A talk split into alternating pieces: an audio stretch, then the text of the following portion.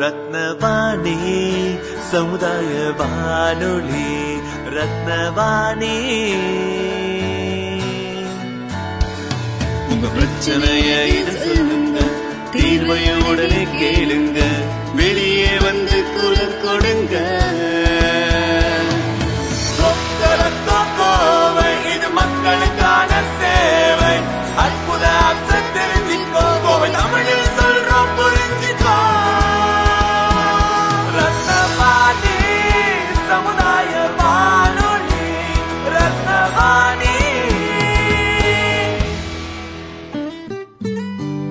ரத்னவாணி தொண்ணூறு புள்ளி எட்டு சமுதாய வானொலி ஒலிபரப்பு கோவை ஈச்சனாரி ரத்தினம் கல்லூரி வளாகத்தில் இருந்து ஒலிபரப்பாகிறது.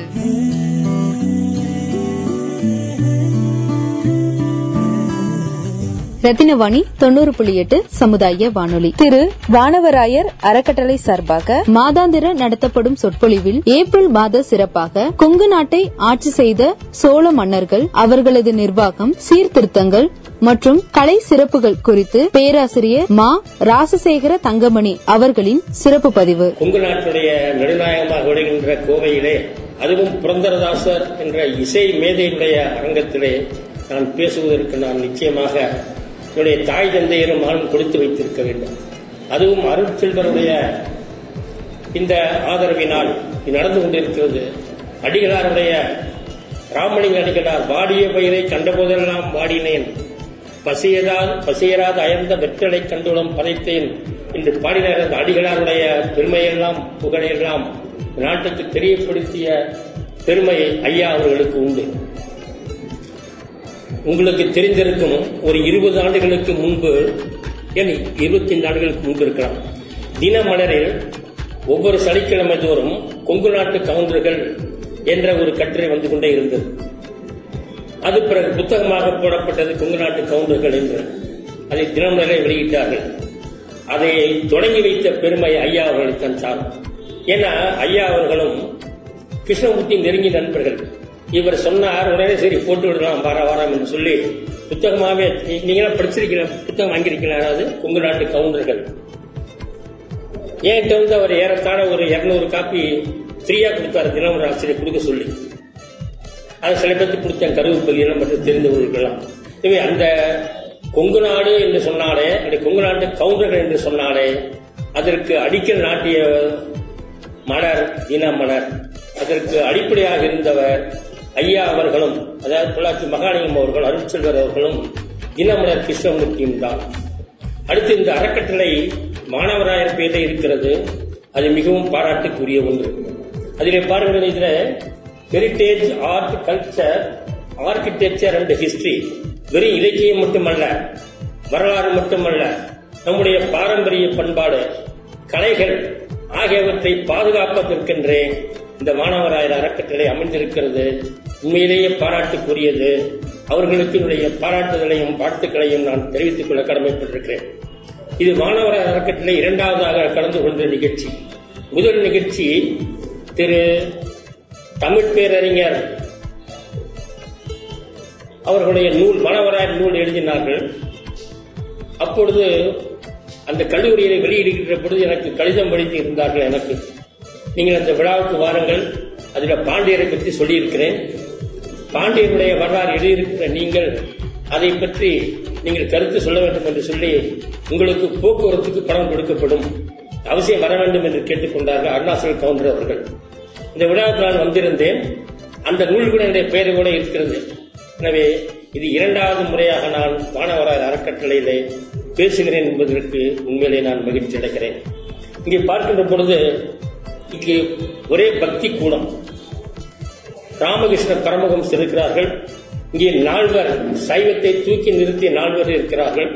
இப்ப வரிசையாக பார்க்கின்ற பொழுது ராமானுஜர் மருத்துவர் இது அருள் பிரகாச வள்ளலாரை போன்று இங்கு பக்தி மார்க்கம் தனித்திருக்கின்ற இந்த அரங்கத்தில் நான் பேசுவதற்கு நான் பெருமகிழ்ச்சி அடைகிறேன். காரணம் நான் ஒரு உண்மையான சைவன் என்று நினைத்துக் கொண்டிருக்கிறேன். சைவத்தின் மீது அளவற்ற பற்று பற்று உண்டு. என்னுடைய தந்தையார் புலவராக இருந்தார். அவருக்கும் நல்ல சைவ பற்று உண்டு. அப்படிப்பட்ட இந்த ஒரு மன்றத்தில் பேசுவதற்கு நான் பெருமைப்படுகிறேன். அடுத்து நான் சோழ நாட்டிலே பிறந்தேன். கண்டராதித்தம். கண்டராதித்த சோழன் அமைத்த ஊர் கண்டராதித்தம். அதற்கு அருகிலே செம்பியன் மாதேவி ஏரி அதாவது கண்டராதித்தம் என்ற ஏரி தான் பிறகு பேர் மாறப்பட்டது மாற்றியிருக்கிறார்கள். அதற்கு அருகே அருகிலேயே கன்றாயத்திலிருந்து மூன்று கிலோமீட்டர் மேற்கே செம்பியன்மா தேவி குடி என்ற செம்பியன்மா தேவி பெயரில் அவருடைய பட்டப்பெயராகிய குலமாணிக்கம் பெயரில் குலமாணிக்கம் என்ற ஊர். அதற்கு அருகிலே நெற்குன்றம் திருநெற்குன்றம் என்று அழைக்கப்படுகின்ற பிரகாலூர் என்ற ஊரிலே ராஜேந்திரன் கட்டிய கோயில் இருக்கிறது. ஆலம்பாக்கத்திலேயே ராஜேந்திரன் கட்டிய கோயில் இருக்கிறது.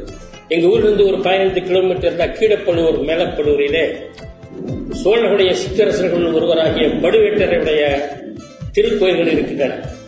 ஒரு சின்ன செய்தியை சொல்லிக்கொள்ள விரும்புகிறேன்.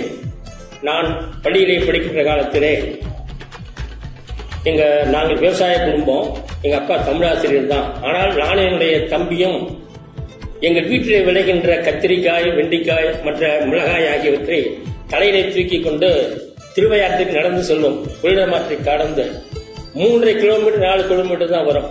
மைல்னா மூன்றரை மைல் வரும் விஷயம் கிட்டத்தட்ட. அப்ப அந்த வழி திருநஸ்நான வழியா தான் போவோம் நாங்க திருநைத்தானம். அப்படி இந்த கோயிலை பார்த்து கொண்டே செல்வோம். அப்ப கல்வெட்டு பற்றி தெரியாது. எங்க அப்பா புலவருக்கு படித்த பொழுது ஒரு தடவை நடந்து திருவையாற்றுக்கு போகின்ற பொழுது சில இதை படிச்சு காமிச்சார். ஓரளவுக்கு படிக்க தெரியாது அவருக்கு முழுதும் படிக்க தெரியாது. அப்புறம் அங்க இருக்கின்ற கோபால் ஐயர் ஒரு நாள் கூட்டி கொண்டு வந்து படித்து காண்பித்தார்கள். இந்த முதலாம் ஆதித்ய சோழனுடைய கோகண்டன் உடைய கல்வெட்டை படித்து காண்ப அதை பற்றி நமக்கு ரெஃபரன்ஸ் வரனால சொல்றேன். எனவே வரலாற்று புகழ்மிக்க ஊரிலே பிறந்த நான் மணபாடியுள் மாணிக்கம் என்று பாடுவார்கள். பொன்னே மண்ணே மாமணியே மணப்பாடியுள் மாணிக்கம் என்று. ஒரு ஆசிரியர் சொல்வார் மணபாடியில் த- மணியே என்பார். தங்கமணியினுடைய பெயர். எனவே மணபாடியில் மணி என்று சொல்வார்கள். அதை போல ஒரு நல்ல வரலாற்று புகழ்மிக்க சூழலில் பிறந்து செம்பியன்மா தேவி ஏரியிலே குளித்து ராஜேந்திர சோழன் காலத்துக்கு பிறகு கட்டப்பட்ட இந்த தந்திவர்ம மங்கலம் என்ற ஊரில் உள்ள மார்பிடுகு ஏரியிலே குளித்திருக்கிறேன். எனவே வரலாற்று உணர்வோடு நான் வளர்ந்திருக்கிறேன் வளர்க்கப்பட்டிருக்கிறேன் என்பதை உங்களுக்கு தெரிவித்துக் கொண்டு கொங்கு நாட்டில் சோழர்களுடைய ஆட்சி. சோழர்கள் ஏறத்தாழ ஒன்பதாம் நூற்றாண்டிலே பிற்கால சோழர்கள் அடியெடுத்து வைக்கிறார்கள். அதுவரை சங்ககால சோழர்களுக்கு பிறகு இடையிலே உங்களுக்கு தெரியும் கடப்பரர் ஆட்சி காலம். ஒரு மூன்று முதல் ஆறு வரை கடப்பரருடைய ஆட்சி காலம். அது ஒளி திரண்ட காலம் என்றும் இருட்டடிப்பு காலம் என்றும் இருண்ட காலம் என்றும் பலரால் கூறப்பட்டு வருகிறது. உங்களை பொறுத்த வரைக்கும் அது இருட்டடிப்பு காலமாக கூட இருக்கலாம். காரணம் அந்த காலத்திய சான்றுகள் அழிக்கப்பட்டு விட்டன அது ஒருவருக்கு ஒரு குறை சொல்லலாம் பல்லவர்கள் அழித்து விட்டார்கள் என்று. ஏதோ ஒரு காரணத்திற்காக அந்த கலப்பிற காலத்துடைய சான்று நமக்கு அதிகம் கிடைக்கவில்லை. நல்ல வேளையாக பூலாங்குறிச்சி கல்வெட்டு ஏறத்தாழ ஐந்து ஆறாம் நூற்றாண்டை சேர்ந்தது. அது கலப்பிரர் காலம்தான். அதிலே தான் முதல் முதலாக கொங்கு நாட்டை பற்றிய ஒரு மேற்கோள் வருகிறது. ரெஃபரன்ஸ் அபவுட் கொங்கு கண்ட்ரி அதுதான் முதன் முதல்ல நமக்கு தெரிந்த கொங்கு நாட்டை பற்றி ஒரு குறிப்பு வருகிறது. அதற்கு பிறகு உங்களுக்கு எல்லாம் தெரியும் கொங்கு நாடு பெயர் காரணம். நிறைய படித்திருக்கீங்கன்னா கொங்கு நாட்டினுடைய விற்பனர்கள் கொங்கு நாட்டிலேயே பல எழுத்தாளர்கள் அவருடைய கட்டுரையை படித்திருப்பீர்கள். ராமச்சந்திரன் செட்டியார் அவர்கள் என்ன சொல்லுகிறார்கள்? கொங்கு என்ற பெயர் எப்படி வந்தது. பொதுவாக கொங்கர் என்பதிலிருந்து கொங்கு வந்ததாகவும் கொங்கு என்றால் தேன் அல்லது பூந்தாது அல்லது மலைப்பகுதி அல்லது கங்கு. கொங்கு என்பது கங்குனா ஓரம். மூவேந்த நாடுகளுக்கு ஓரத்தில் இருக்கிறது. இப்படி பல பெயர்களை சொல்லுகிறார்கள். ஒருத்தர் சொன்னா தமாஷா சொன்னாரு ஒரு குழந்தைக்கு குரங்குன்னு சொல்ல தெரியல. அது கொங்கு கொங்கு வந்தது கொங்கு ஓடிச்சுன்னு சொன்னதான் அவர் சொல்லுவார் கொங்குல இருந்த குரங்குல இருந்தாலும் கொங்கு வந்திருக்கலாம். ஏன்னா குரங்கு நிறைய இருக்குது என்று சொல்லுகிறார்.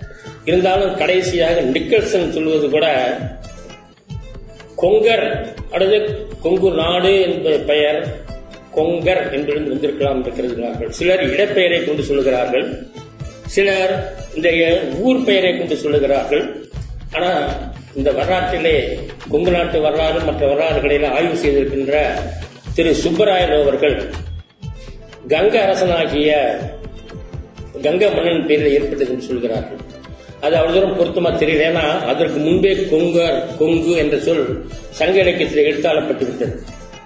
இறுதியாக உறுதியாக சொல்ல போனால் கல்வெட்டிலும் நடுகள் கல்வெட்டுகளிலும் மிகச்சிறந்த இடம் பெற்றிருக்கின்ற அறிஞர் அவர்கள் திசையை சொல்லி கிழக்கு குடக்கு. குடக்கு என்பதுதான் கொங்கு என்று ஆயிற்று என்று சொல்லுகிறார்கள். ஏன் அப்படின்னா கேரளாவிலிருந்து பார்த்தா இது குடக்கு பக்கம். அது கிழக்கு பக்கம் இருக்கிறது. இது நாச்சிமுத்து அவர்கள் உங்களுக்கு கேள்விப்பட்டிருப்பீங்க. இந்த கோவைக்காரர் தான் நினைக்கிறேன் நாச்சிமுத்து.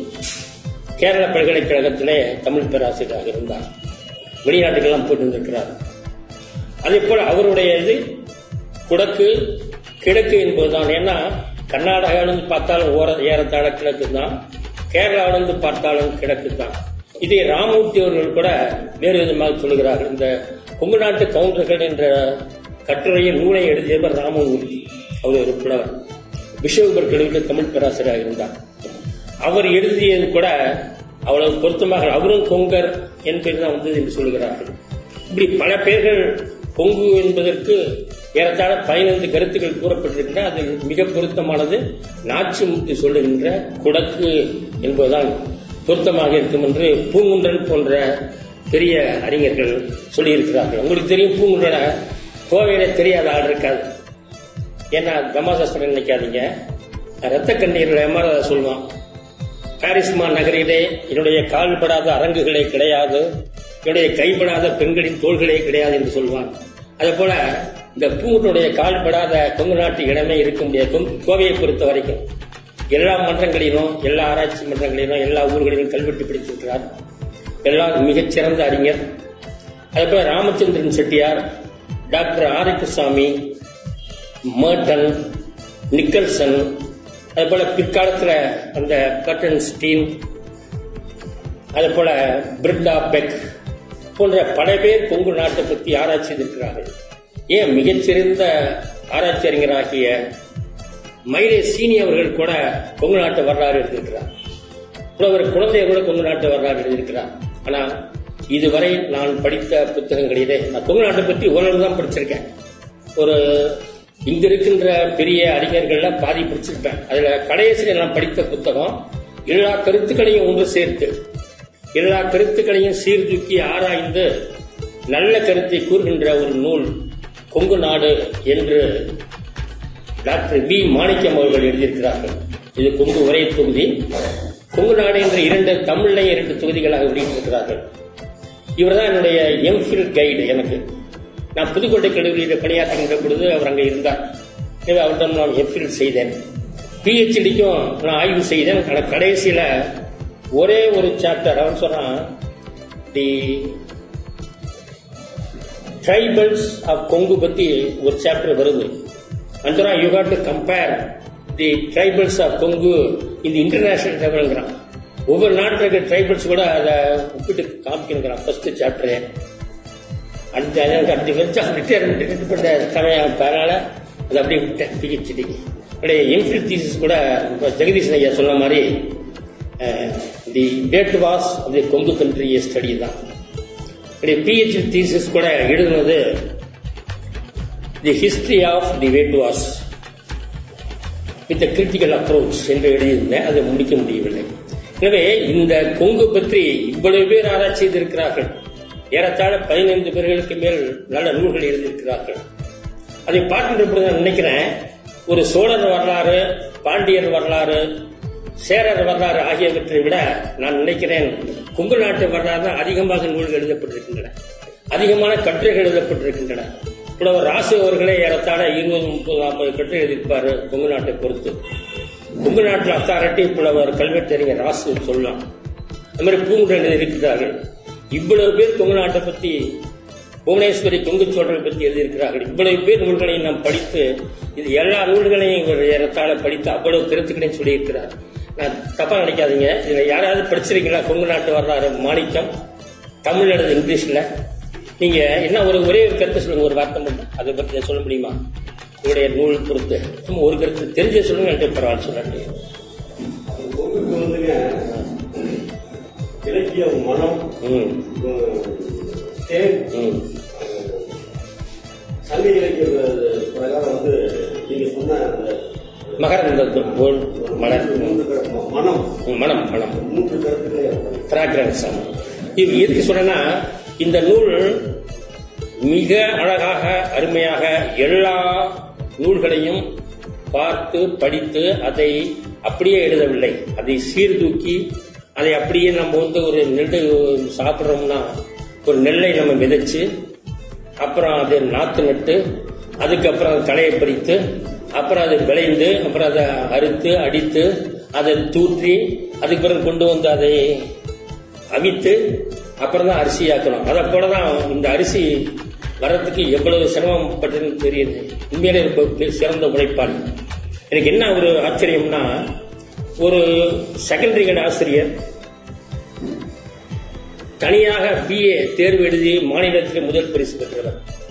எத்தனையோ கல்லூரி இருக்கான் அவர் படித்த காலத்தில் நாற்பது கல்லூரி வரலாறு பிஏ இருக்கும். இதுதான் முதல் மதிப்பெண்.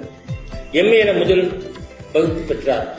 அதுபோல எம்டி பிஹெச்டி எல்லாத்திலும் மிகச்சிறந்தான ஒரு ஆய்வை மேற்கொண்டவர் இந்த டாக்டர் மாணிக்கம் அவர்கள். அவர் இப்பொழுது இல்லை. கிட்டத்தட்ட ஒரு ஆறு மாதங்களுக்கு முன்பு அவர் இறந்து விட்டார். எதற்காக சொல்கிறேன் என்றால் இந்த வழித்தடத்திலே யார் யார் தன்னுடைய பெயர்களை குறித்திருக்கிறார்கள் முத்திரையை பதித்திருக்கிறார்கள் என்பது உங்களுக்கெல்லாம் தெரிந்த ஒன்றுதான். ஆரோக்கியசாமியுடைய நூல் மிக சிறந்த நூல் தான் அதே போல சோழர்கள் கொங்கு நாட்டை பொறுத்து நீலகண்ட சாஸ்திரியம் நல்ல கருத்துக்களை சொல்லியிருக்கிறார். அதே போல சேதராமன் அவர்கள் பல கருத்துக்களை சோழர்களை பற்றி சொல்லியிருக்கிறார்கள். இப்படி பல ஆராய்ச்சியாளர்கள் தொட்ட இந்த கொங்கு வரலாறு நான் ஏதோ கொங்கு நாட்டு சோழர்களுடைய ஆதிக்கம் என்பது பற்றி ஏதோ நான் தொண்டு தொண்டு காண்பிப்பேனே தவிர புட்டு புட்டு வைக்க முடியாது. காரணம் கொங்கு நாடு கொங்கு நாட்டில் சோழர் ஆதிக்கம் பொறுத்து ஐயா சொன்னார் ஜெகதீசன் இரண்டு நாள் கூட பேசலாம். ஆனா நேரம் குறைவு தான் நீங்க பேச முடியும்னு சொன்னார். இந்த கொங்கு பெயர் காரணத்தை கண்டோம். இந்த கொங்கு நாட்டுடைய எல்லைகள் பற்றி உங்களுக்கு நன்றாக தெரியும். வடக்கே தலைமலை தெற்கே பழனி கிழக்கே குளித்தலை மேற்கே இந்த வில்லியங்கிரி என்று. சில பேர் கிழக்க வந்து குளித்தலைக்கு பதிலாக கோட்டைக்கரை என்று சொல்லுகிறார்கள். இந்த பழனி வைகாவூர் என்று சொல்லுகிறார்கள். அல்லது ஒரு சில மாற்றங்கள் இருக்கும் அவ்வளவுதான். இருந்தாலும் இதுதான் கொங்கு நாட்டு எல்லை. இதன் பொதுவாக கோவை ஈரோடு திருப்பூர் கரூரோட வட்ட- இப்போ வந்து கரூர் மாவட்டம் முழுதும் அதே போல சேலத்துல வந்து ராசிபுரம் மற்ற இதெல்லாம் ஒரு- ஒரு சில மாவட்ட வட்டங்கள் தவிர இதில் சேராத நமக்கு வந்து ஊட்டி சேருவதில்லை. இப்போ ஒரு பெரிய பகுதி கிட்டத்தட்ட பழனியை உள்ளடக்கிய மிகப்பெரிய ஒரு நாடு கொங்கு நாடு.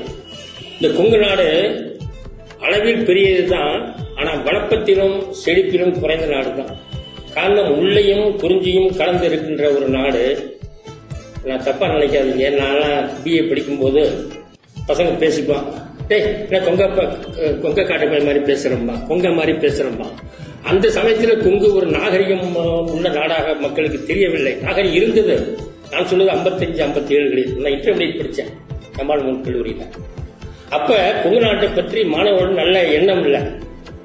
இதே கண்ணதாசன் கவிதை படிச்சு பார்த்தாங்கன்னா ஓரளவுக்கு தெரியும். எவ்வளவு நல்ல பண்போடு உடையவர்கள் ஆனா அவங்களுக்கு தெரியாது. வந்தது இல்லை எனவே அங்கிருந்து பேசிக்கிறாங்க கொங்க காட்டு பெயர் கொங்க மாதிரி பேசுறான் அப்படின்னு சொல்லி. எனவே கொங்கு வாழ்ந்தால் உலகம் வாழும்.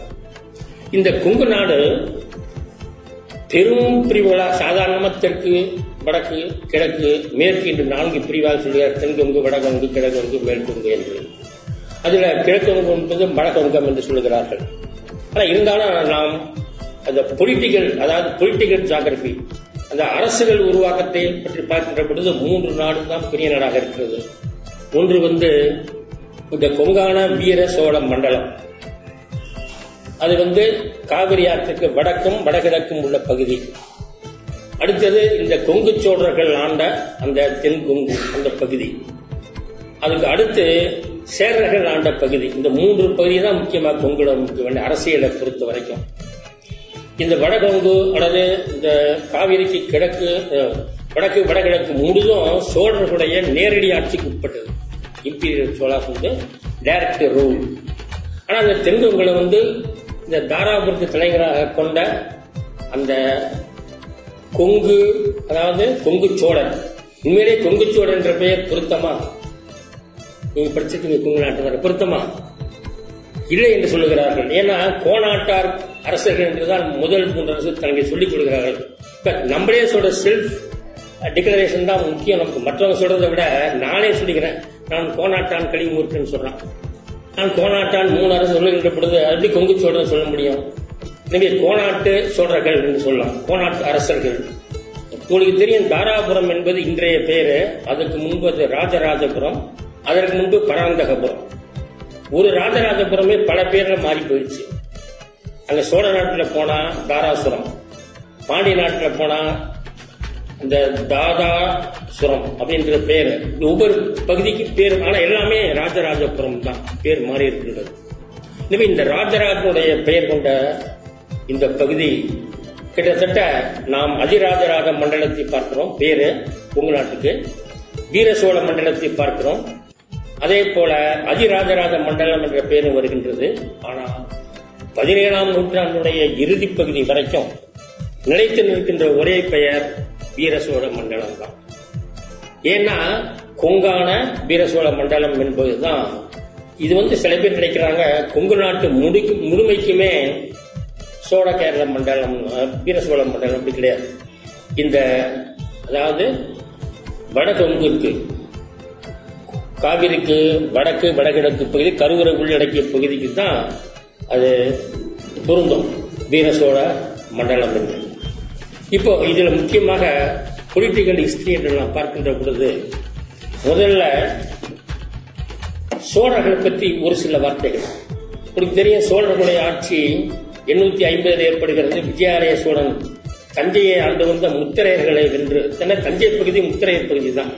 ஏன் அப்படின்னா அதில் ஆண்ட மிக புகழ்மிக்க ஒரு அரசன் இரண்டாம் பெரும்பிடுகும் முத்திரையன் நீங்க கேள்விப்பட்டிருப்பீங்க இரண்டாம் பெரும்பிடுகும் முத்திரையன் அவன் தன்னை தஞ்சை கோன் என்றும் வல்லக்கோன் என்றும் தஞ்சை நற்புகழாளன் என்றும் தன்னை கல்வெட்டிலே கூறிக்கொள்கிறான் அவன் காலத்துல தான் தஞ்சை உருவாக்கப்பட்டது தஞ்சை அழகுபடுத்தப்பட்டது. காரணம் என்னன்னா அம்பில் செப்பேடுகளையும் மற்ற செப்பேடுகளையும் இந்த சுத்தியாலயம் தஞ்சையை பிரிப்பதற்கு முன்பே தஞ்சை மிகச்சிறந்த நகராக மாட மாளிகை கூட கோபுரம் அதே போல கோட்டை சுவர் அகழிகளும் இருந்ததாக கூறப்படுகிறது. எனவே தஞ்சையை உருவாக்கியவர்கள் முத்தரையர்கள் தான். தஞ்சை தலைநகரம் தான் முத முதல் அவருக்கு இருந்தது. அதுக்கு பிறகுதான் செந்தலை வல்லம் அதுக்கு பக்கத்தில் இருக்கிற புதுக்கோட்டை பகுதியில் சில காலம் ஆண்டு இருக்கிறார்கள் எனவே முத்தரையர்களை வென்றுதான் இந்த சோழ விஜயாலய சோழர்களுடைய ஆட்சியை நிறுவுகிறான். ஒன்பதாம் நூற்றாண்டு இடைப்பகுதி எழுநூத்தி ஐம்பதுன்னு வச்சுங்க ஒரு நாற்பத்தஞ்சு வருஷத்திலேயே இரண்டாவது அரசனாக இருந்ததா விஜயாலய மகன் ஆதித்த முதலாம் ஆதித்த சோழன். தன்னுடைய நாட்டை விட்டுவிட்டு உடனே படையெடுக்க புறப்படுகிறான். அப்பொழுது முதல்ல வெல்லுவது தொண்டை நாடு தான் தொண்டை நாடு பாவிய அரசன் ராஜகேசிராவன் தான். அதற்கு பிறகு என்ன உன்னை கொங்கு நாட்டில் படையெடுக்கிறான். கிட்டத்தட்ட அது எழுநூத்தி தொண்ணூத்தி நாலு ஆகலாம் அது என்று ரா- ராமச்சந்திர செட்டியார் நூத்தி தொண்ணூத்தி நாலு என்று வரையறை செய்கிறார்கள். ஒரே வருஷம்தான். ஆனா ஆரோக்கியசாமி அவர்கள் இருபது வருஷம் முள்ளி தள்ளி எண்ணூத்தி எழுபதுலேருந்து தொண்ணூத்தாறு வரைக்கும் இருக்கலாம் என்று ஒரு ஒரு அதாவது அனுமா அனுமானமாக சொல்லுகிறார்கள். இருந்தாலும் எயிட் நைன்டி ஃபோர் தான் கரெக்டா இருக்கும். எனவே எண்ணூத்தி தொண்ணூத்தி நாலுல கொங்கு நாட்டில் சோழர் ஆட்சி உருவாக்கப்படுகிறது. The founder of Chola rule in Kongu Aditha Cholan தான் முதல் ஆதித்த சோழன். பொதுவாக நமக்கு எடுத்தோம்னா என்ன சொல்றான்? கொங்கு தேச ராஜாக்கள்ல சொல்றாங்க ராஜா வேடர்களை வென்று ஆதித்தனும் கொங்கு நாட்டை கைப்பற்றினான் என்று. சில பேர் இதை ஏற்றுக்கொள்வதில்லை. ஆனால் உண்மையிலேயே நான் இதை ஏற்றுக்கொள்கிறேன். காரணம் வேட்டுவர்கள் அரசராக பல பகுதியில் இருந்திருக்கிறார்கள் பல இடங்கள்ல. இப்ப பழனி பகுதியில் அண்ட நாடு என்று சொல்வது போல அங்க வேட்டுவர் நாடு இருந்திருக்குது. வேட்டுவர் தனியாக பல பல இடங்கள்ல பெரிய பெரிய அரசு நாடுகளை சின்ன சின்ன பாக்கெட்ஸ்ல ஆண்டிருக்கிறார். எனவே தான் ராஜா வேடர்களை வென்று இவன் ஆதிக்கத்தை இவன் கைப்பற்றுகிறான். அதுக்கு எடுத்துக்காட்டாக ஒன்று சொன்னால் நம்ம சுண்டைக்காமத்தூர் கல்வெட்டு நான் உண்மையிலேயே சொல்றேன் பெருமைக்காக சொல்ல நம்மளாம் இந்த வயசுல அந்த சுண்டகாமுத்தூர் கல்வெட்டை பார்க்க முடியாது. ராஜகேசரி கல்வெட்டை யாராவது நீ யாராவது பார்த்துருக்கீங்க உங்கள்ட்ட யாராவது? எத்தனை பேர் ஒரு- பத்து பேர் இருக்குங்களா? இருக்கும். பூங்குடன் அவர்கள் நான் சொல்லியிருந்தேன் ஒரு முறை கூட்டிட்டு போங்கன்னா. நானு கருணானந்தம் அப்புறம் அந்த குப்புராஜன் ஒருத்தர் ஒரு நாலஞ்சு பேர் போனோம். சொல்லுவான் விழுப்புண் படாத நாளை மீன் நாளாக கருதணும்னு அன்னைக்கு சட்டெல்லாம் கிழிஞ்சு போச்சு சில இடத்துல முள்ளு குத்தி. கையில ரத்தம் வந்துருச்சு. காலில் சில இடத்துல இடிச்சுக்கிட்டேன் மேடு படத்துல போய் இடிச்சுக்கிட்டேன். இனிமே அதை மறக்கவே முடியாது வாழ்க்கை இனிமேல் பார்க்க முடியாது அந்த கல்வெட்டை. இன்னுமே வயசான காலத்தில் இறங்கி ஏறி போக முடியாது. உண்மையில ரொம்ப கஷ்டம். நீ எப்படி போனீங்கன்னு தெரியல. யார் யார் போனீங்க சொன்னீங்க? ஐயா நீ எந்த வயசுல போனீங்க நீங்க? இப்பதானா?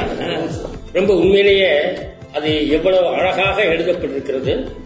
அதில் பார்த்தீங்கன்னா நீங்க பதினொன்று பத்தாம் நூற்றாண்டுகள்ல கொங்கு நாட்டில் வட்ட எழுத்து தான் மிகுதி.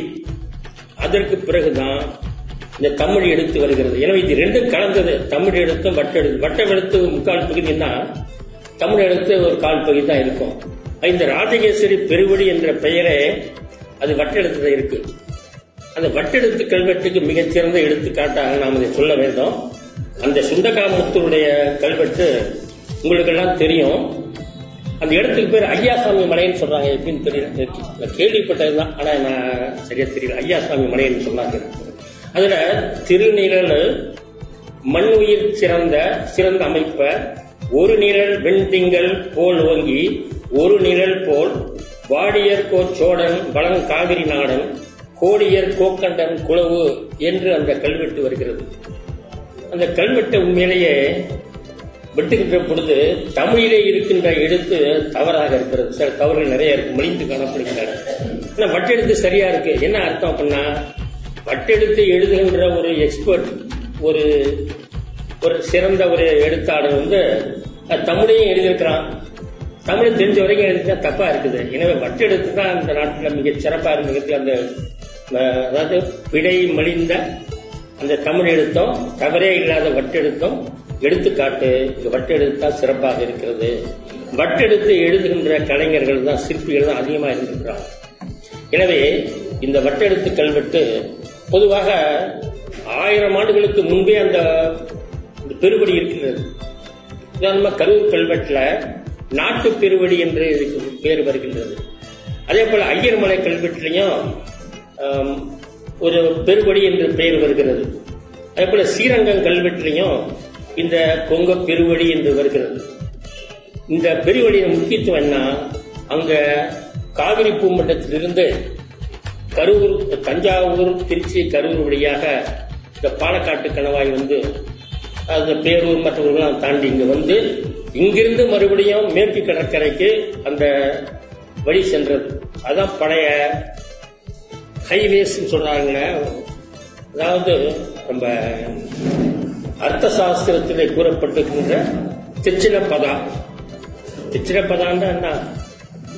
தெற்கு வழி அவ்வளவுதான் தெற்கு பெருவழி.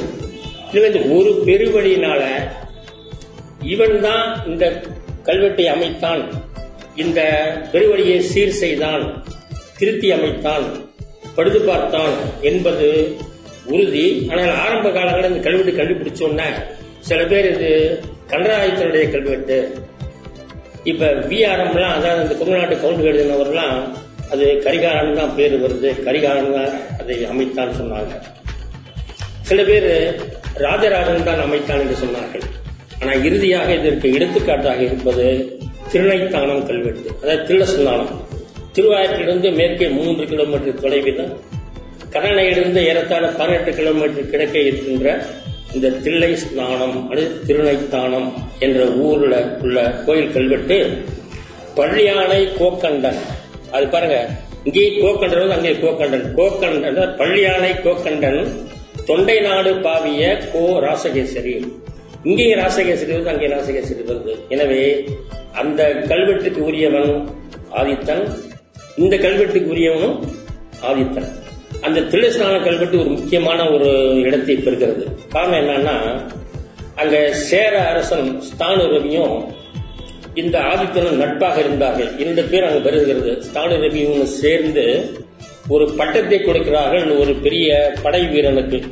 அந்த படை வீரன் விக்கி அண்ணன் பேர் விக்கி அண்ணன் என்பவனுக்கு செம்பியன் தமிழவேல் என்ற பட்டம் கொடுக்கப்படுகிறது. அவனுக்கு சில வரிசைகள் சில இது மாதிரி இந்த முடி அல்லது இந்த குடை இந்த தண்டு இது மாதிரி பழைய விதமான கொடுப்பாங்கலாம் அதெல்லாம் கொடுத்து வரிசைகள்லாம் கொடுத்து இந்த பட்டமும் கொடுக்குறாங்க.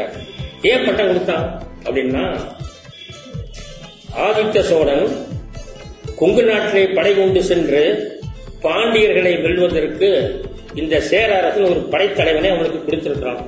அவன் தான் இந்த பிக்கி அண்ணன். எனவே ஆதித்தன் கொங்கு நாட்டை பிடித்தான் என்பதற்கு திலஸ்நானம் கல்வெட்டும் ஒரு சான்று சுண்டைக்காமுத்து ஒரு ஒரு சான்று இந்த கல்வெட்டுகள். எனவே ஆதித்தன் முத முதல்ல கொங்கு நாட்டை கைப்பற்றி ஒரு புதிய ஆட்சியை நிறுவுகிறான். எப்படி வித்யாலய சோழன் தஞ்சையிலே சோழர் ஆட்சியை நிறுவினானோ தொடங்கி வைத்தானோ அதே போல கொங்கு நாட்டுடைய வரலாற்றில் அப்படி கொங்கு நாட்டை தன்னுடைய ஆட்சிக்கு உட்படுத்தி முத முதல் ஆண்டவன் ஆதித்த சோழன் தான் என்பது வரலாற்றில் நமக்கு தெரிகிறது. எனவே ஆதித்த சோழன் எவ்வாறு இந்த கொங்கு நாட்டினுடைய ஆட்சியை நிறுவினான் என்பதற்கும் நாம் ஒரு சில செய்திகளை தெரிந்து கொள்ளலாம். பொதுவாக இந்த ஆதித்தன் முதல் இதாவது சோழருடைய பரம்பரை பொறுத்து இரண்டாவது அரசன் விஜயானுடைய மகன். ஆனால் கொங்கு நாட்டு ஆட்சியை நிறுவியவன் இவன். ஆனால் உண்மையிலேயே வர- சோழ நாட்டு வரலாறை படிப்பவர்கள் ஒன்று தெரிந்து கொள்ளலாம். ராஜராஜன் பெருமன்னன் தி கிரேட் என்று அழைக்கப்படுபவன். அவன் மகன் ராஜேந்திரன் மிகச்சிறந்த வரலாற்றறிஞர் சத்யநாதயர் எழுதுகிறார் the great son of the great father. Greater யார்? கிரேட்டர் சன் ராஜேந்திரன் தான் சொல்றார். The greater son of the great king. Rajarajan என்ற ஒரு பெருமன்னனுடைய மாபெரும் மகன் ராஜேந்திர சோழன் எனவே ராஜராஜனுடைய பேர் உலகம் புறா பரவியிருக்க தென்னிந்தியா முழுதும் என்று இருக்கலாம் ஆனால் அதற்கு முன்பு இந்த சோழ பேரரசை ஒரு பெரிய ஏகாதிபத்திய பேரரசாக அல்லது ஒரு பெரிய ஆல் பவர்ஃபுல் அல்லது இம்பீரியல் இம்பீரியல் சோழன்ஸ் என்று பெயர் வைப்பதற்கு முழுமுதற் காரணமாக இருந்தவன் முதலாம் பராந்தக சோழன் தான். முதலாம் பராந்தகன் ராஜராஜனை விட ராஜராஜனை போல் முக்கால் பங்கு உயர்ந்தவன். ஏதோ கடைசி காலத்தில் கேட்ட ராஷ்டிர மும்முராம் கிருஷ்ணனால தோற்கடிக்கப்பட்டு மனம் கடந்து இறந்து போயிட்டான் மகனாய் இறந்துட்டான். ராஜாதித்தனை தக்கோல போர்ல அடுத்து அரிஞ்சியனை இறந்து போயிட்டான். ஆரம்ப கால வெற்றிகள் முதலாம் பிராந்தங்கள் போல யாருமே வெற்றி பெறவில்லை. அவன் மதுரையை வென்றான். மதுரை கொண்ட கொப்பரகேசன் என்ற பெயரை வைத்துக் கொண்டான். அதே தி ஒர்தி சன்னாக ஒர்தி ஃபாதர். ஒரு தகுதியான தந்த தகப்பனுடைய மகன் தகுதியான மகன் ஆதித்தன். அவனுக்கு தகுதியான மகன் முதலாம் பராந்தக சோழன். முதலாம் பராந்தகன் தான் இந்த கொங்கு நாட்டினுடைய ஆட்சியை சீர்திருத்தினான். ஆட்சியை மிகச் சிறப்பாக கொண்டு வந்தான். அவன் பிடிச்சிட்டு போயிருக்கலாம் ஆதித்தன் வென்றிருக்கலாம் பொதுவாக வரலாற்றில் நாங்கள் பிஏ படிக்கும்போது மனப்பாடம் பண்ணி எழுதுவோம். அப்புறம் இங்கிலீஷ் மீடியம் தானே. Annexation and aggrandisement should go டுகெதர்பா அடுத்து conquest and consolidation should go together படிப்போம். இதை படிச்சு அப்படியே எழுதுவோம் பரீட்சையில. அதே மாதிரி நாட்டை பிடித்து அதை ஆட்சிக்கு உட்படுத்தி தன்னுடைய ஆதிக்கத்தை நிலைநாட்டினாதான் அது உண்மையில உண்மை அர்த்தம். ஆனா ஆதித்த சொன்னவாறு நேரம் உள்ளவனுக்கு முதல் அரசன். எப்படி இப்ப பாபர் வந்து ஆட்சியை ஏற்படுத்திட்டு போயிட்டாரு ஹுமாயின் காலத்துல போயிடுச்சு பேரன் தான் அக்பர் தான் அந்த நிறுவனம் ரியல் போன்றது ரீஎஸ்டாப்ளிஷ் தான் சொல்ல முடியும். ஆனா இவன் ஆதித்தன் இறந்த உடனே முதலாம் பராந்தகன் ஒரு புலிக்குட்டிக்கு பிறந்த ஒரு புலிக்குட்டி. மிகச்சிறந்த ஆட்சியை மேற்கொண்டோம் கொங்கு நாட்டில். இந்த கொங்கு நாட்டு ஆட்சியை ஏற்படுத்துவதற்காக முதல் முதல்ல காரியஸ்தரை நியமிக்கிறான். கொங்கு ஸ்ரீ காரியம் காரிநக்கன் என்பவனை நியமிக்கிறான். முத முதல்ல கொங்கு நாட்டு வரலாற்றில் ஒருத்தன் கொங்கு நாட்டு நிர்வாகத்தை பார்க்கறதுக்கு ஒரு அதிகாரி நியமிச்சவன் முதலாம் பராந்தகன் உங்களுக்கு தெரியும் இதுக்கு முன்பு வரலாறு பிடிச்சிங்கன்னா இந்த சோழர் ஆட்சிக்கு முன்பு இரட்டர்கள் கங்கர்கள் மற்றவர்கள் ஆண்டு கொண்டிருந்த பொழுது இந்த நாட்டில் எல்லாமே சாதாரண ஒரு ட்ரைபல்ஸ் அல்லது அவ்வளவு முன்னேற்றம் இல்லாத மக்களாக இருந்தார்கள். விவசாய முன்னேற்றம் இல்லை பொருளாதார முன்னேற்றம் இல்லை வணிக முன்னேற்றம் இல்லை அங்கங்க சிறு சிறு துண்டுகளாக ஏதோ கொஞ்சம் விவசாயம் பண்ணி மழை பெஞ்சா ஏதாவது விவசாயம் பண்ணிட்டு இருப்பாங்க. நாட்டை நிலத்தை சீர்திருத்தவில்லை. நிலத்தை அளக்கவில்லை. ஒரு சரியான ஆட்சி முறையை கொண்டு வரவில்லை. ஆனா முதலாம் பிராந்தம் என்ன செய்யறான் தன்னுடைய ஆட்சியை விரிவுபடுத்துவதற்கு படைகளை ஏற்படுத்துறான் பல விதமான படைகள். இப்ப கைகோட தெரிஞ்ச படை. வீரசோட கைகோட தெரிஞ்ச படை நான் உதாரணமா எடுத்துக்கங்க. முத முதல்ல கொங்கு நாட்டில் ஒரு கோயில் கட்டிய பெருமை இந்த முதலாம் பராந்தகனுக்கு உண்டு. அது ஒரு பெருமை எங்களுக்கு உண்டு. கரூருக்கு பக்கத்தில் இருக்க சோமூர். இந்த சோமூர்ல ஒரு கோயில் கட்டியிருக்கிறான். மிக எளிமையான ஒரு சிம்பிளா ஒரு கோயில். கருவறை இருக்கு அதுக்கு பிறகு அர்த்த மண்டபம் இருக்கு அவ்வளவுதான். அந்த காலத்தில் அவ்வளவுதான் கட்ட முடிஞ்சது. ஆனா அதுல எந்த அடிஷன் வேற எந்த அரசும் அதுல கை வைக்கல. எ- எந்த ஒரு கோயிலை பாருங்க. இந்த அரசன் இறந்த பிறகு வேற ஒரு டைனாஸ்டி வந்து வேற ஒரு அரச குடும்பம் வந்து அதை ஒரு மண்டபத்தை கட்டுவான். இப்ப மதுரையை பாருங்க ஒவ்வொருத்தரும் கட்டியிருப்பான். சிதம்பரத்தை பாருங்க. உடனே சோழர்கள் இருக்கு பாண்டியர் இருக்குது. உடனே பக்கத்திலேயே மற்ற அரசு விஜயநகர அரசுடைய கோபுரம் ஒன்று இருக்கும். அதே மாதிரி திருவண்ணாமலை எல்லா ஸ்ரீரங்கம் எடுத்துங்க திருவானக்கால் எடுத்துங்க ஒரு பக்கம் சுந்தரபாண்டியன் கோபுரம் இருக்கு. ஒரு பக்கம் திருநீற்றான் திருமதில் இருக்கு. ஆனா இந்த சோமூர் மட்டும்தான் தமிழ்நாட்டிலேயே. சோழர்கள் நூத்துக்கு நூறு சோழல் வேற எந்த டைனாஸ்டி அதுல கலக்கல. அத அடிஷன்ஸ் எதுவுமே கிடைக்கல. யாருமே அதுல கை வைக்கல. சீர்திருத்தல அடிஷன்ஸ் யாரும் கட்டல. ராஜராஜன் மட்டும் அங்க துவாரபாலகர் நிறுவியிருக்கிறார் வாசப்படியில. ரெண்டே ரெண்டு கை உள்ள துவாரபாலகர். மிக சாதாரண குரூடு அதாவது மிகவும் பழங்கால அமைப்புல அழகா இல்ல ரொம்ப பழங்கால அமைப்புல வச்சிருக்கிறான். அங்க வந்து இருந்து கிட வெளிப்பக்கம்லாம் கொஞ்சம் அந்த இறை மாடம் சொல்ல அதிர்ஷ்டானம். அதெல்லாம் இறை மாடம் இப்ப இல்லை. தட்சிணாமூர்த்திக்கு உள்ளது கீழே கிடக்குது அங்க. அதே மாதிரி கிட்டத்தட்ட ஒரு ரெண்டு மூன்று நான்கு சிற்பங்கள். தட்சிணாமூர்த்தி சிற்பம் ஒன்று சண்டிகேஸ்வரர் சிற்பம் சுப்பிரமணியர் சிற்பம் வாராகி சிற்பம் இதெல்லாம் கீழே கிடக்குது. இப்ப இந்த கோயில மிக அழகா இருந்த கோயில் ஒரு முப்பது வருஷத்துக்கு முன்பு மேல வந்து செங்கல் ஆடை இருந்தது. செங்கல் தெரிஞ்சது. அதை யாரும் அந்த ஊருக்காரங்க சிமெண்ட் எடுத்து பூசி இப்படியே நில வளவலன்னு ஆக்கிட்டாங்க. அதனால ஒன்றும் தெரியாம போச்சு ஒன்றும் இதுல என்ன ஒரு சிறப்புன்னா இது பொதுமக்களுடைய பணத்தில் கட்டப்பட்டது. அரசு செலவு பண்ணி கட்டல. அதுல ஒரே ஒரு அம்மா மும்முடி கீரன் ராமி என்ற ஒரு பெண் வந்து ஒரு பகுதியை கட்டுவதற்கு செலவு பணம் கொடுத்திருக்கா.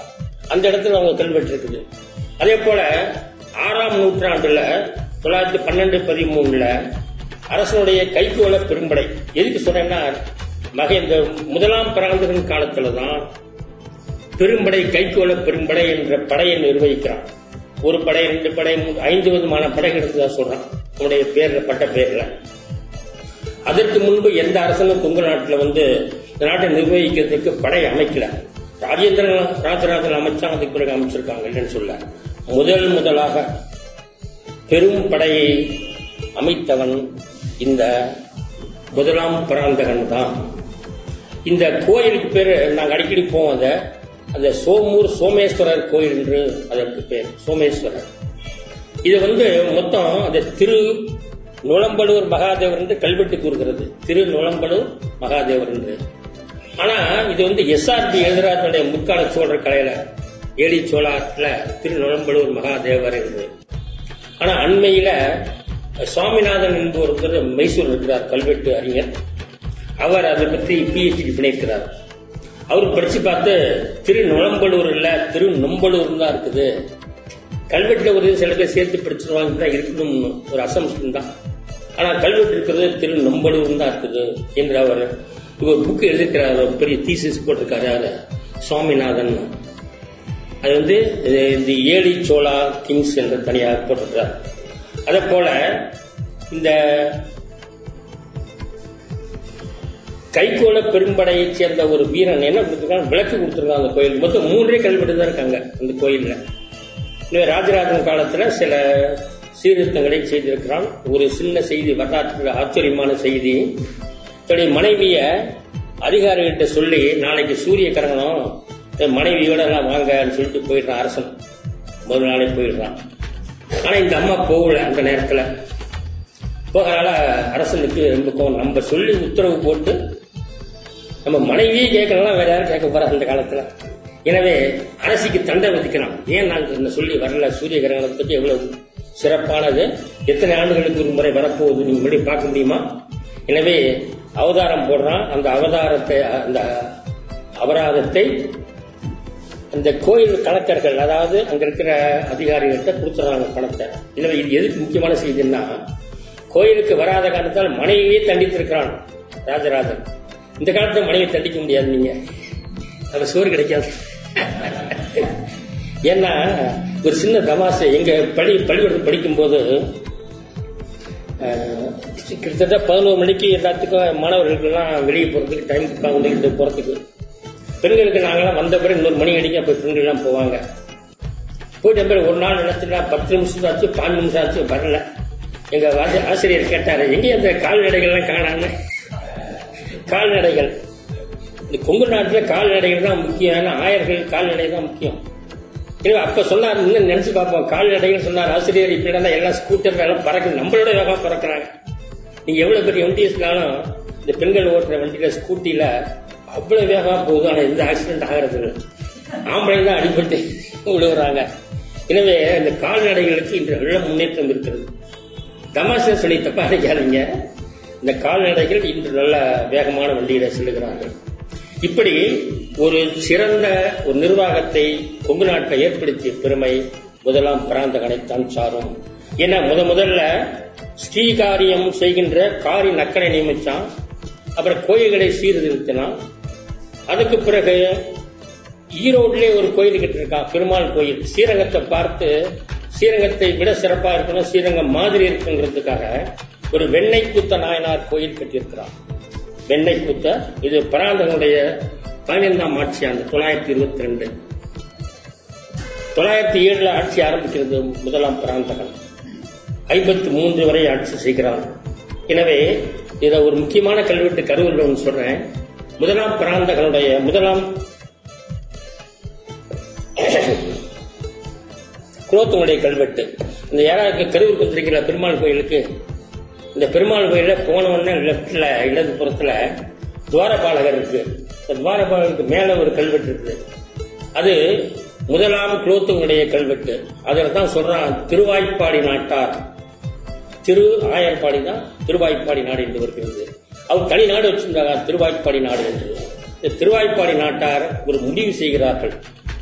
எங்களுடைய பெண்கள் திருமணம் செய்து பள்ளியறை பள்ளிக்கட்டில் ஏறும்போது நாங்கள் ஒரு பருவை அதாவது ஒரு ஆட்டுக்குட்டியை அதாவது வெள்ளாட்டுக்குட்டி இல்லாத பருவைன்னா செம்பளி ஆட்டுக்குட்டிங்கிறான் ஒரு பருவையை தானமாக கொடுப்போம். அதே போல நென்மம் மணி என்று சொல்லி அந்த நேரத்தில் உங்களுக்கு கொடுப்போம் சொல்கிறார்கள். அந்த கல் கரூர் கல்வெட்டில் வருது. திருவாய்ப்பாடி நாட்டார் தங்களுடைய பிள்ளைகளுடைய திருமணத்தின் போது அரசு அதாவது பள்ளிக்கட்டில் ஏறும்போது இதை நாங்கள் தானமாக கொடுப்போம். அதே போல அதே மாதிரி கல்வெட்டு ஈரோடுலேயும் இருக்குது. இந்த திருவாய்ப்பாடி நாட்டார் கண்ணால காணும். அதாவது திருமண வரியும் எப்படி இடுகாட்டு பாட்டம் சுடுகாட்டு வரி ரெண்டு வரி திருமண வரி சுடுகாட்டு வரி. இந்த ரெண்டு வரியும் திருவாப்பாடி நாட்டார் செலுத்த வேண்டும் இந்த கோயிலுக்கு இந்த ஆணையிடுகிறான் எனவே இந்த கோயில் பராந்தகன் கோயில் சோமூர்ல ஒண்ணு இங்க ஒண்ணு பெருமாள் கோயில். அதே போல இன்னொன்னு பராந்தகன் காலத்துல அடுத்து இந்த கொங்குக்கு ஒரு முக்கியம். முதல் கொங்கு சோழர் கோயிலும் ஈரோடு தான் இருக்கு. அதான் மகிமாலய இருக்குவேல் கட்டியது மகிமாலேஸ்வரர் கோயில். இவன் ஈரோடுல ரெண்டு பெருமை. ஒண்ணு வந்து ஒரு பெருமாள் கோயிலும் கட்டியிருக்கான். அது காலத்தால் முற்பட்டதா இருக்கும். ஏன்னா சோமருடைய ஆட்சி ஆண்டு சரியா தெரியல. இவன் பராதனுடைய ஆட்சி ஆண்டு எப்ப கட்டினான்னு. கிட்டத்தட்ட முப்பத்தி ஐந்தாம் ஆண்டுக்கு மேல வரலாம். ஆனா இது வந்து பதினைந்தாம் ஆட்சி ஆண்டு வருது. இங்க ஈரோடு இருக்கிற அந்த கோயில் அதாவது வெண்ணை கூத்த நாயனார் கோயில். எனவே இதுதான் முதல் தொள்ளாயிரத்தி இருபத்தி ரெண்டுல கட்டிடுறான் பாஞ்சாம் ஆட்சி ஆண்டுலயே இது முதல் குங்குச்சோடருடைய கோயில். மகிமாலய இருக்குவேல் கோயிலும் ஈரோடு இருக்குது. அது அதை மட்டும் குறித்து ஞாபகம் வச்சுக்கோங்கன்னா மகிமாலயேஸ்வரர் கோயில் ஈரோடு. அதே போல இந்த கொங்கு ஸ்ரீகாரியம் சரி வெண்ணை கூத்த நாயனார் கோயில் இது ஈரோட்டில். ஏன்னா ஈரோட்டுக்கு ரெண்டு பேரும் எனவே இந்த முதலாம் குலோத்தின் முதலாம் பராந்தகன் மிகச்சிறந்த ஒரு கோயில் கட்டுமானத்தில் சிறந்தவனாகவும் கோயில் ஸ்ரீ காரியம் பார்ப்பதற்கு அதிகாரிகளை நியமித்து சிறந்த முறையிலே நிர்வாகத்தை ஏற்படுத்தியவன் முத முதல்ல முதலாம் பராந்தகன் தான் ஏன்னா பல விதமான படைகளை ஏற்படுத்துறான் நிர்வாகம் செய்வதற்கு பல குழுக்களை அமைக்கிறான். எனவே இவனுடைய காலம் நிர்வாகத்திற்கும் கோயில் கட்டுமானப்படிகளுக்கும் ஒரு நல்ல அடித்தளத்தை அமைத்தது என்று நாம் சொல்ல வேண்டும். அதற்கு முதலாம் பராந்தகனுக்கு பிறகு உங்களுக்கு தெரியும். அதுக்கு பிறகு கண்டராதித்தன் அரிஞ்சய சோழன் இப்படி சின்ன பல ஆதித்த கரிகாலன் சுந்தர சோழன் இப்படி வருகிற ஏறத்தாழ சாஸ்திரி எழுதுகிறார். முப்பது ஆண்டு காலம். முதலாம் குலோத்துங்களுக்கு பிறகு முதலாம் பராந்தகனுக்கு பிறகு தொள்ளாயிரத்தி ஐம்பத்தி மூணுக்கு பிறகு முப்பது ஆண்டு காலம் சோழர் வரலாற்றிலே ஒளி ஊட்டப்படவில்லை. அந்த அரசர்கள்லாம் பத்து வருஷம் எட்டு வருஷம் பன்னெண்டு ஆடிட்டு இன்சிக்னிபிகண்ட் கிங்ஸ் புகழ்பெற்ற அரசர்கள் கிடையாது. ஆனா கண்டராயத்தனை பொறுத்த வரைக்கும் மேற்கு இந்திய தேவர்னு சொல்றான். இருக்கிற அரசர்கள்லயே பெரிய வீரத்தோட இருந்தாலும் சொல்லாட்டி கூட பெரிய பக்திமான்.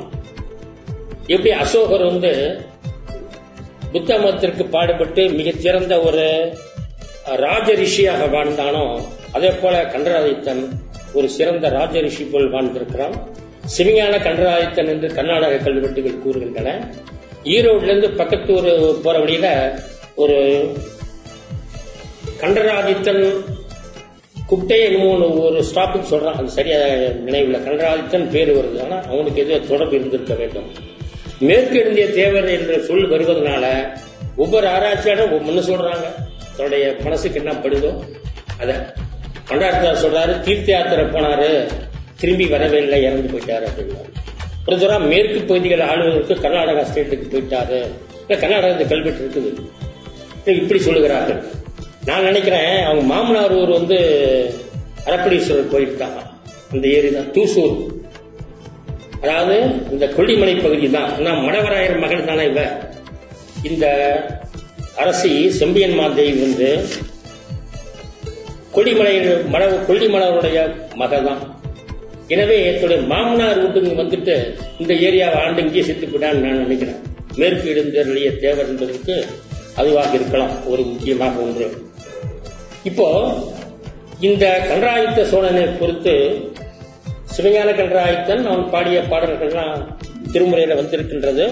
அதற்கு பிறகு வந்த அரசர்கள் உங்களுக்கு தெரியும் ஆதித்த கரிகாலன் இறந்து விடுகிறான். அந்த அரசியல் கொலை அதுக்கு நடவடிக்கை எடுக்கப்படவில்லை உத்தம சோழன் காலத்தில் எடுக்கப்படவில்லை ராஜராஜன் காலத்தில் தண்டிக்கப்படுகிறார் என்று வருகிறது அப்புறம் வீரபாண்டியனை தலை கொண்ட சோழன் என்பவர்கள் இப்படியே போது இருந்தால் அடுத்த புகழ்மிக்க அரசன் ராஜராஜன் வரைக்கும் உங்களை- அவர்கள் ஆட்சி இருக்குது. மற்றவங்களாம் செஞ்சு ஒன்று சின்ன செஞ்சு உத்தம சோழன் காலத்தில் அரப்படீஸ்வரர் கோயிலில் கோயில்ல தானம் அவங்க அம்மா செம்பியன் மாதேவி கன்றாயத்தன் மனைவியாய் செம்பியன் மாதேவி பனிரெண்டு ஊர்களை அதாவது கொங்கு கொல்லிமலையை சுற்றி பனிரெண்டு ஊர்களில் நூறு பொன் இந்த அம்மா கொடுத்து அந்த வட்டியை கொண்டு அந்த அரப்படீஸ்வரர் கோயிலில் பூஜைகள் தொடர்ந்து நடைபெற இந்த அம்மா உதவி செஞ்சிருக்கு. இந்த அம்மா கல்வெட்டு இருக்காங்க. யார் இந்த கல்வெட்டு?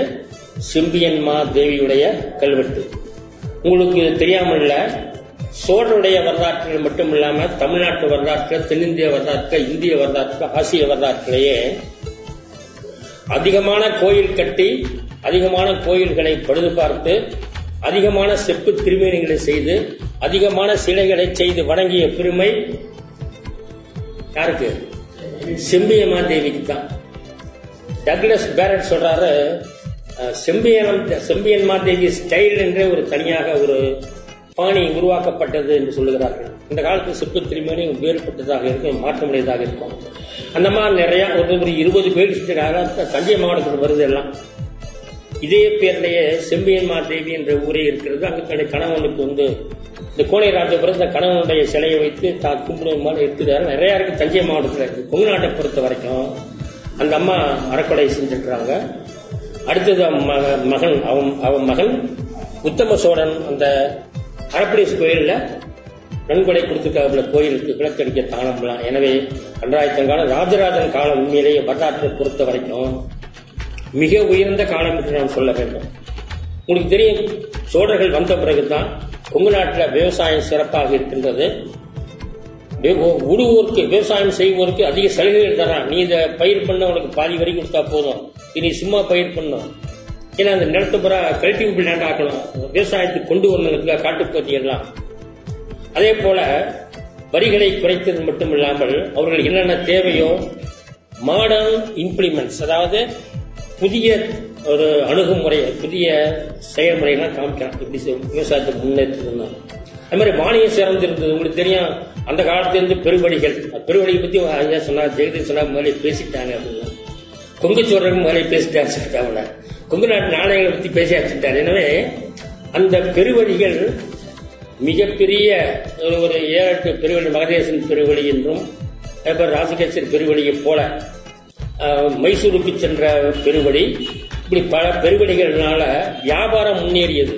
உங்களுக்கு தெரியும் சங்க காலத்திலிருந்தே கொங்கு நாட்டில் அதாவது கரூர் பகுதியெல்லாம் கிரேக்கர்களும் ரோமர்களும் நிறைய வாணிபம் செஞ்சிருக்காங்க இங்க வந்து.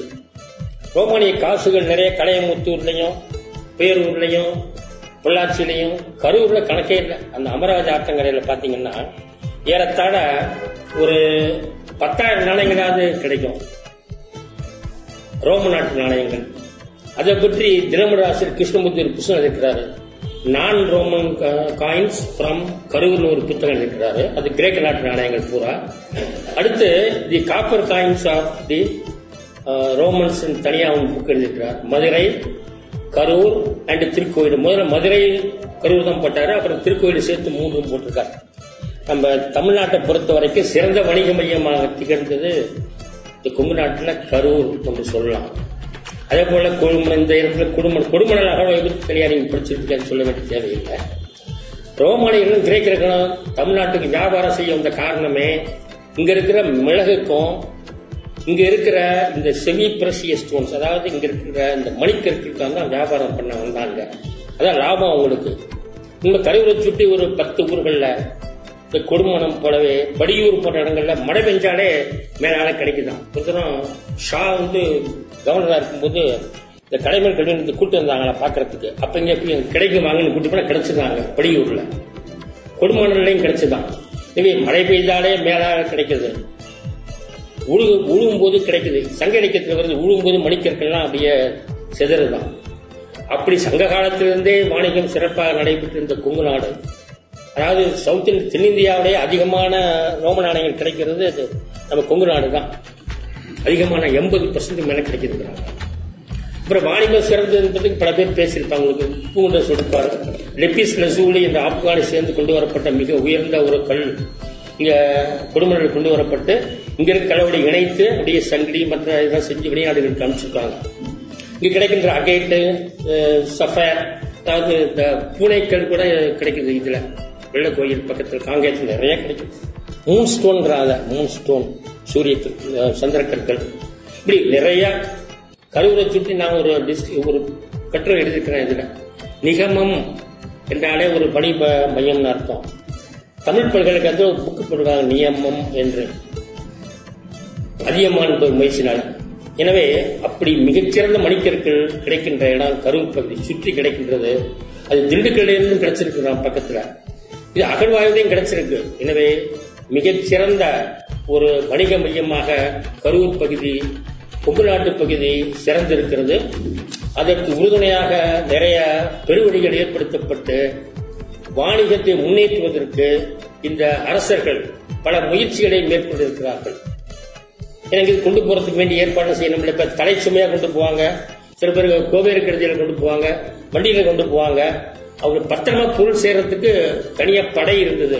எரி வீர பட்டணம் எரி வீரர்கள் வீரர்கள் போன்ற பல விதமான வீரர்களுடைய பாதுகாப்போட தான் போகும் உங்களுக்கு பொதுவாக வணிக பெருவடிகள் சொல்லப்போல நிறைய ஐநூறு ரூபாய் ஐயா அப்படி நிறைய வணிக குழுக்கள் இருந்தன. அதை பத்தி நீங்க பல பேர் பேசியிருப்பாங்க. வணிக குழுக்கள் நிறைய இருந்தது. அவர்கள் நிறைய தன்னுடைய இதை பொறித்திருக்கிறார்கள். தன்னுடைய சின்னத்தை எல்லாம் அப்படி பொறித்திருக்கிறாங்க. அதுல வந்து ஏர் கூட இருக்குது. ஏர் எனவே அந்த ஏர் என்பது உங்களுக்கு தெரியும் விவசாயிகளுடைய முக்கியமான சொந்தம். அதுவும் இருக்கிறனால இந்த விவசாயிகள் ஆடு மாடு மேய்ப்பவர்கள் எல்லாம் சேர்ந்து தான் வணிகம் செய்திருக்கிறாங்க வெறும் வணிகர்கள் தனியா வந்துள்ளங்கிற ஆரம்பத்தில். இங்கு இருக்கின்ற இந்த வேளாளர்களே வேளாளர்களே வணிகர்களாக மாறியிருக்கிறார்கள். ஒரே ஒரு செய்தி மட்டும் சொல்ல சொல்லி முடிக்க விரும்புகிறேன். பொதுவாக கொங்கு நாட்டில் வந்து ஆரம்ப காலங்களில் இடையர்களும் அதாவது ஆடு மேடும் மேய்க்கின்றவர்களும் வேண்டுவர்களும் இருந்தார்கள். முள்ளையினையும் இணையும் குறிஞ்சி இடைக்கால பகுதிகளில் சோழர்கள் வருவதற்கு முன் சோழர்கள் வருவதற்கு முன்பு இவர்களாம் இருந்தார்கள். ஆனா அதுல வந்து வேளாளர்கள் தான் விவசாயத்தை முன்னேற்றார்கள் என்று சொல்வது மட்டுமல்ல பல பேர் வேளாளர்களாக மாறினார்கள். இடையர்களும் விவசாயம் செய்த வேளாளர்களாக மாறினார்கள். அதே போல வேட்டுவர்களும் பல இடத்துல காணி உடைய வேட்டுன்னு ஐந்து ஆறு இடங்களில் வந்திருக்கு. காணியுடைய சிவபிரகாணம் வருது. ஆனா காணியுடைய வேளாளர் இங்கே வரவே இல்லை கல்வெட்டுல. ஆனா சிவபெருமானனுக்கு சிவ சிவபெருமானுக்கு கொடுக்கும்போது வந்து அந்த காணி ஆட்சி வந்து அரசாங்கமே கொடுத்துருது அரசனே கொடுத்துட்றான் எல்லா விதமான உரிமையும் அந்த ஊர்ல எல்லா அதிகாரமும் அவங்கள்ட்ட. அதே மாதிரி காணியுடைய வேட்டுவர் ஐந்து கல்வெட்டுகளில் வருகிறார்கள். அடுத்து வேளாண் ஒரு சின்ன கல்வெட்டு மட்டும் கருவூர ஒரு கல்வெட்டு மொட்டை கூபுர கல்வெட்டு சொல்வார்கள்.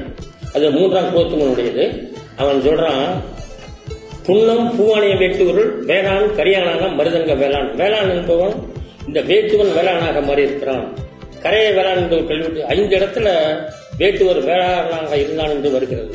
இது கல்வெட்டு ஒன்றே ரெண்டே ரெண்டு கல்வெட்டு நினைவுக்கு ராஜேந்திர சோழன் காலத்துல இந்த பக்கத்தில் நொய்யலை ஒட்டி ஒரு கல்வெட்டு ஊராளி வேட்டுவன் அழகன் காளி அவன் இதில் பட்டான் என்று ஒரு கல்வெட்டு. அது வந்து கொடுமுடிக்கும் நொய்யலுக்கு இடையில வெடியுள்ள மங்கலம் என்று சொல்வார்கள். அதே மாதிரி ஒரு கல்வெட்டு பழமங்கலம் என்ற இடத்திலே மிக அழகான ஒரு பாடல் கட்டு தென்னிந்தியாவில் ஆசியாவில் எங்கேயுமே பாடல் கல்வெட்டு கிடையாது கல்வெட்டுல இது நெடுகல்ல வாய்த்த புகழ் மங்களத்து வந்தெதிர்த்த மாற்றலரை சாய்த்து அமருள் வென்று சயம்பெருக சீர்த்திமிகு கற்பொறிக்கப்பட்டால் கரையகுல சொக்கணைந்தரே உலகில் காண் இதுக்கு முன்னாடி கரடி வெட்டவனாங்க அண்மையில ராசு மற்றவர்கள்லாம் கரையகுல சொக்கணேந்தர் என்று சொல்கிறார்கள். கரையகுல சொக்கணேந்தர் புகழ். அவள் ஓங்கியிருக்கிறது ராஜேந்திர சோழனுடைய ஆட்சி காலத்தில். எனவே நேரம் போதாத காரணத்தினால் இத்துடன் என்னுடைய சொற்பொழியை நான் முடித்துக் கொள்கிறேன். இங்க இருக்கின்ற கொங்கு நாட்டு தங்கங்கள் அனைவருக்கும் ஆராய்ச்சியாளர்களுக்கும் பெரிய மேதைகளுக்கும் அறிஞர்களுக்கும் என் போன்ற வயதானவர்கள் தான் அதிகமாக இருக்கிறாங்க இந்த காலத்தில். எனவே உங்களுக்கு எல்லாம் என்னுடைய வாழ்த்துக்களை சொல்லி இதை நல்ல முறையில் ஏற்பாடு செய்த நண்பர் ஜெகதீசன் அவர்களையும் நான் வாழ்த்தி இந்த வானவரார் அறக்கட்டளை நானூறு மணியும் பொழுதுறும் மூலமாக வளர்ந்து மிகச் சிறந்த நிலை அடைய வேண்டும். கொங்கு நாட்டு வரலாற்று ஆராய்ச்சியிலே உடைய முயற்சி பெருமுயற்சி என்று சொல்லி கொங்கு நாட்டு வரலாறு வாழ்க வளர்க என்று சொல்லி விடைபெறுகிறேன். நன்றி வணக்கம். ரத்தின வாணி தொண்ணூறு புள்ளி எட்டு சமுதாய வானொலியில் ரத்தின நேரம்.